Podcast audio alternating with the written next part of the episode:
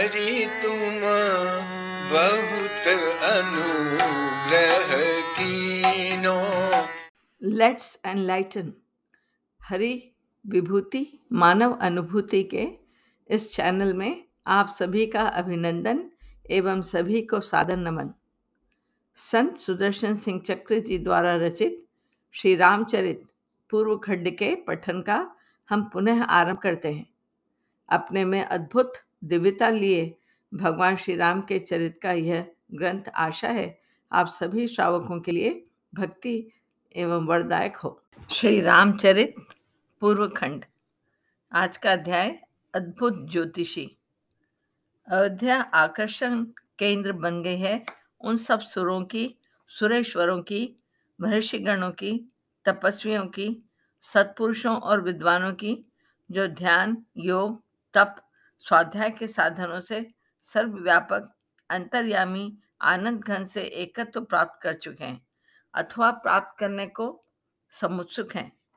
जन्म जन्म की साधना से अंतरकरण के निर्मल, सुस्थिर, अनावरित दर्पण में, जिसका शरणार्थ के लिए कभी कदाचित आभास मात्र प्राप्त होता है, वही सच्चिदानंद घन, घनीभूत होकर साकार विग्रह जब नेत्रों के सन्मुख प्राप्त हो सकता हो कोई इस परम सौभाग्य का त्याग कैसे करेगा?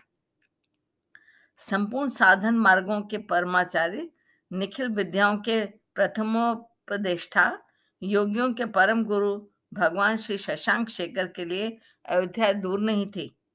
वे श्री रघुनाथ जी के अवतरण से पूर्व भी पधार चुके थे।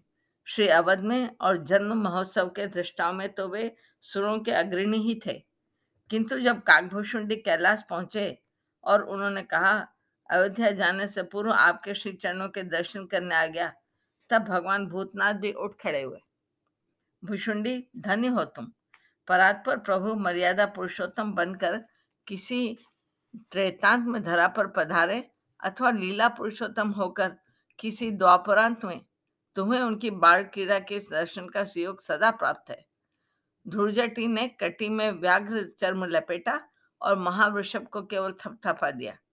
तुम उनकी शैशव पौगंड लीला के अबाध दर्शन के अधिकारी हो। मुझे तो उनके शिशु विग्रह का क्षणिक स्पर्श ही मिलना है। मैं इसी लोभ से श्री चरणों की शरण आया, भूषुंडी ने कहा।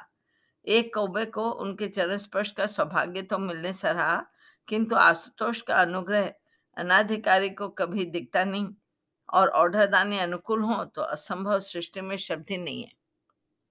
दैवज्ञ बनकर ही चक्रवर्ती सम्राट के शिशु का स्पर्श सरल सुलभ हो सकता है, महेश्वर ने कहा। एक शिष्य भी आवश्यक ही है। अच्छे दैवज्ञ के साथ तुम मेरे सहायक ही बनोगे। भगवती शैलाधि राज नंदिनी से पूछने कहने की समस्या नहीं थी। वे श्री रघुनाथ के अभिवार से कुछ पूर्व ही सिंधुजा एवं देवी सरस्वती के साथ अयोध्या के राज सदन में महारानियों की सहेलियाँ बनकर निवास करने लगी थीं। गणों को तथा महावृषभ को भी महादेव ने कैलाश पर ही छोड़ दिया उसी दिन अयोध्या में एक अद्भुत दैवज्ञ का दर्शन हुआ लोगों को कर्पूर, गौर प्रलम शरीर, धूसर, विशाल जटाओं का मुकुट, भस्म त्रिपुंड और कंठ में लपेट कर बांधे गए कृष्ण मक्षर ने शीश की चंद्र लेखा को तृतीय नेत्र को और कट की नीलिमा को भले छुपा लिया हो, किंतु रुद्राक्ष की मालाओं से शोभित भुजदंड, कंकण स्थान, जटाएँ और करके चंद्रोज्वल त्रिशूल को देखकर अयोध्या के नागरिकों ने साक्षात शिव समझकर ही प्रणिपात किया।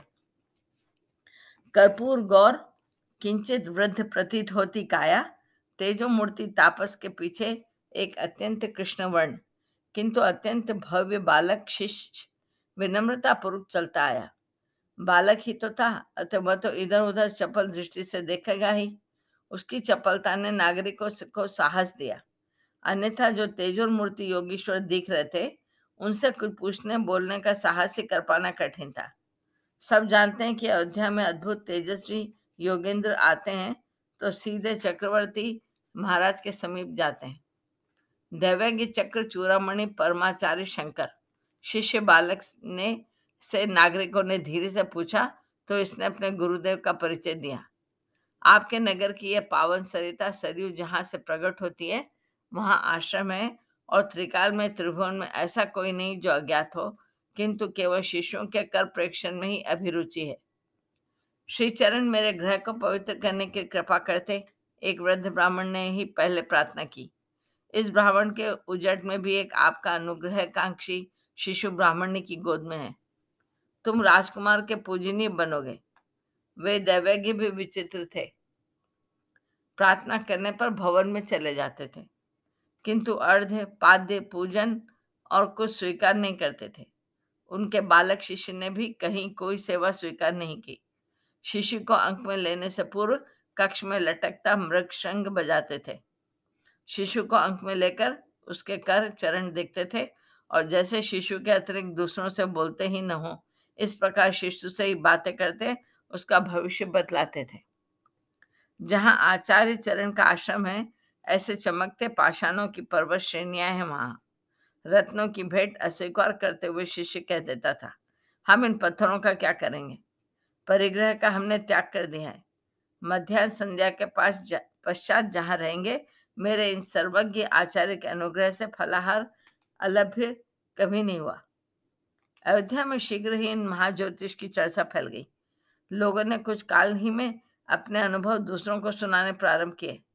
शिशु को मेरे विप पत्नी के अंक में दे दिया था और किंतु उस वृद्ध त्रिकालज्ञ ने गोद में लेते ही कहा, तुम तो राजकुमार के सखा सैनिक बनोगे।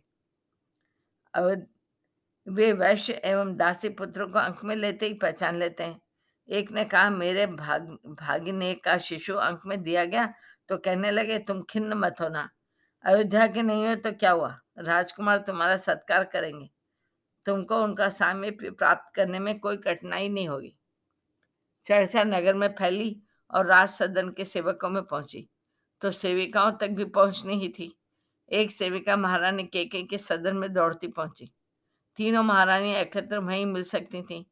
उसके तीनों के ही चरणों में प्रणाम किया और हाथ जोड़ के वहीं खड़ी होगी तू कुछ कहने को आई है? महारानी केके ने पूछा। बहुत शीघ्रता में भागी भागी आई है। क्या कहना है तुझे? महारानी जी, नगर में एक त्रिकालज्ञ दैवज्ञ पधारे हैं। दासी ने बतलाया। वृद्ध हैं और उनके साथ एक बालक शिष्य है। इतने तेजस्वी योग्य राज तो मैंने सुरों में भी नहीं देखे। सब कहते हैं कि शिशु को अंक में लेते ही उनका संपूर्ण भविष्य बतला देते हैं। तेरा भविष्य बतलाया उन्होंने? महारानी ने सस्मित पूछा। मेरा भविष्य तो मैं ही जानती हूँ। मेरा भविष्य तो महारानी के श्री चरणों में सुरक्षित है। उसने महारानी कौशल्या के चरणों में मस्तक रखा। हाथ जोड़कर ही फिर बोली, किंतु वे तो शिशुओं के अतिरिक्त किसी का भी न हाथ देखते हैं, न किसी से बोलते हैं। अभी प्रातः नगर में आए हैं। और अब तक किसी के यहाँ तक उन्होंने अतिथि का एक फल भी तक स्वीकार नहीं किया। तू शीघ्र उन्हें ले, ले आ। महारानी कौशल्य ने कहा वे यहाँ राजकुमारों का हाथ भी देख लेंगे। मध्यान्ह होने को आया अयोध्या में पधारे किसी अतिथि को उपोषित तो नहीं रहना चाहिए। वे विप्र हैं पूज्य हैं उनका सत्कार राज सदन का कर्तव्य है। जी जी तुम्हारा ही निर्णय उचित है महारानी के ने कहा। मैं कहने जा रही थी कि महाराज को संदेश देना चाहिए, किंतु इसमें विलंब होगा। आग्रत वृद्ध ब्राह्मण तो हैं तो उनका पूजन हमें करना चाहिए। राजकुमारों का भविष्य जानने की उत्कंठा तो मुझे भी बहुत है। कुलगुरु से पूछते संकोच होता है, और पूछने पर वे जो गुण निरूपण करने लगते हैं। राज सदन की सेविका ने प्रार्थना की तो वे आगत दैवज्ञ प्रतिज्ञा ही, प्रतीक्षा ही कर रहे थे। सेविका की प्रार्थना उपस्थित नागरिकों का अनुरोध बन गया। सबके प्राण बसते थे अपने राजकुमारों में। वे योगिंद्र सशिष्य से राज सदन पधारे। पहुँचते ही उन्होंने श्रृंगनाथ ने, उनके श्रृंगनाथ ने राजभवन को गुंजित किया। महारानियों ने प्रणाम किया तो गुरु शिष्य दोनों ने प्रणाम कर लिया। योगिंद्र ने आसन स्वीकार करते ही स्वयं दोनों हाथ बढ़कर नील निर्द कांत बड़े कुमार को अंक में लिया और उनके पात तल कर में लेकर देखने लगे। कुछ देर तक देखते रहे चरण तल। अरुण, कोमल पात पल्लव करो भें लिए। पुलकित तन साशुनयन जैसे वे स्वयं को ही भूल गए। त्रिभुवन इनके संस्मरण से पवित्र होगा अम्ब यहाँ योगिंद्र ने अपना नियम भंग करके शिशु के स्थान पर बड़ी महारानी से कहा, इसके तेज प्रताप के सन्मुख स्कूल के आदि पुरुष या आदित्य भी म्लान प्रतीत होने लगेंगे। अत्यंत दीर्घायु होंगे कुमार, कालातीत। बहुत विलंब कर देखते, बोलते गए, तब शिशु को अपने शिशु के अंक में देकर दूसरे इंदिवर सुंदर शिशु को गोद में लिया उन्होंने। भरत, भक्ति भक्ति को भी भरण प्राप्त होगा तुमसे। राम के हृदयवासी, तुम्हारी महिमा का वर्णन किसी की भी वाणी नहीं कर सकती। योगिंद्र ने पुनः शिशुओं से ही बोलना प्रारंभ कर दिया था। वे सर्वज्ञ शिशुओं के नाम लेकर पुकारते हैं, यह कुछ अद्भुत नहीं था। उन्होंने गौर कुमार को गोद में लिया। लक्ष्मण, सहस्त्र शीर्षा पुरुष कहकर श्रुति जिसका स्तवन करती है, उससे सदा अभिन्न। तुम्हारा वर्णन तुम्हारे अग्रज से पृथक कहाँ है? ये दैवज्ञ जब एक शिशु को अपने शिष्य को देना चाहते थे, तब शिष्य अपने गोद का बालक किसी महारानी को दे देता था। छोटे कुमार को अंक में लेकर तो वे तनिक हंसे। अयोध्या के महासेनापति को मुख कर्मयोगी ही होना चाहिए। अपनी जटाएँ फिराई उन्होंने चारों कुमारों पर। चारों के श्रीअंग अपनी झोली की उज्जवल विभूति से अलंकृत किए। महारानी अत्यंत आनंदित हो रही थी। ऐसे दिव्य तेजस्वी का आशीर्वाद प्राप्त हो रहा था उनके कुमारों को। गृहस्थ हूँ, शंकर नाम है। आपके नगर की पवित्र सलीला सरयू के उद्गम पर आश्रम है। पूछने पर वही संक्षिप्त परिचय। हिमालय का संपूर्ण क्षेत्र आपके महाराज के पुण्य शासन में रत्नों से परिपूर्ण है। और मैं परिग्रह के प्रपंच में कभी नहीं पढ़ा। उन योगिंद्र ने कोई भेंट स्वीकार नहीं की। उनका यही अनुग्रह की शिष्य के साथ उन्होंने राज सदन में फलाहार ग्रहण कर लिया। जैसे परमोज्वल, वैसे ही शिष्य कंजल कृष्ण, किंतु वह चपल बालक महारानियों को बहुत प्यारा लगा। उसने तो पुनः शिष्यों को अंक में लिया। जब वह स्वयं अपने गुरुदेव की गंभीरता से शिष्यों के पातल देखने लगा महारानियों के अधरों पर स्मित आ गया। गुरु शिष्य दोनों में किसी ने शीघ्रता नहीं की। वे तब राज सदन आए, जब महाराज भोजन करके सभा में जा चुके थे। महारानियाँ और सेविकाएँ भी भोजन कर चुकी थी। दोनों चतुर्थ प्रहर के अंत में सांध्य संध्या के समय विदा हुए। शंखनाद करके शिशुओं को जटा स्पर्श देकर गए, किंतु अयोध्या में फिर किसी को उनके दर्शन नहीं हुए। श्री रामचरित पूर्व खंड की प्रस्तुति आज इतनी ही। तब तक के लिए हम सब के नित्य घटित सर्व से स्वर्ग की यात्रा शुभ हो व इस विभूति की हमें भी अनुभूति हो।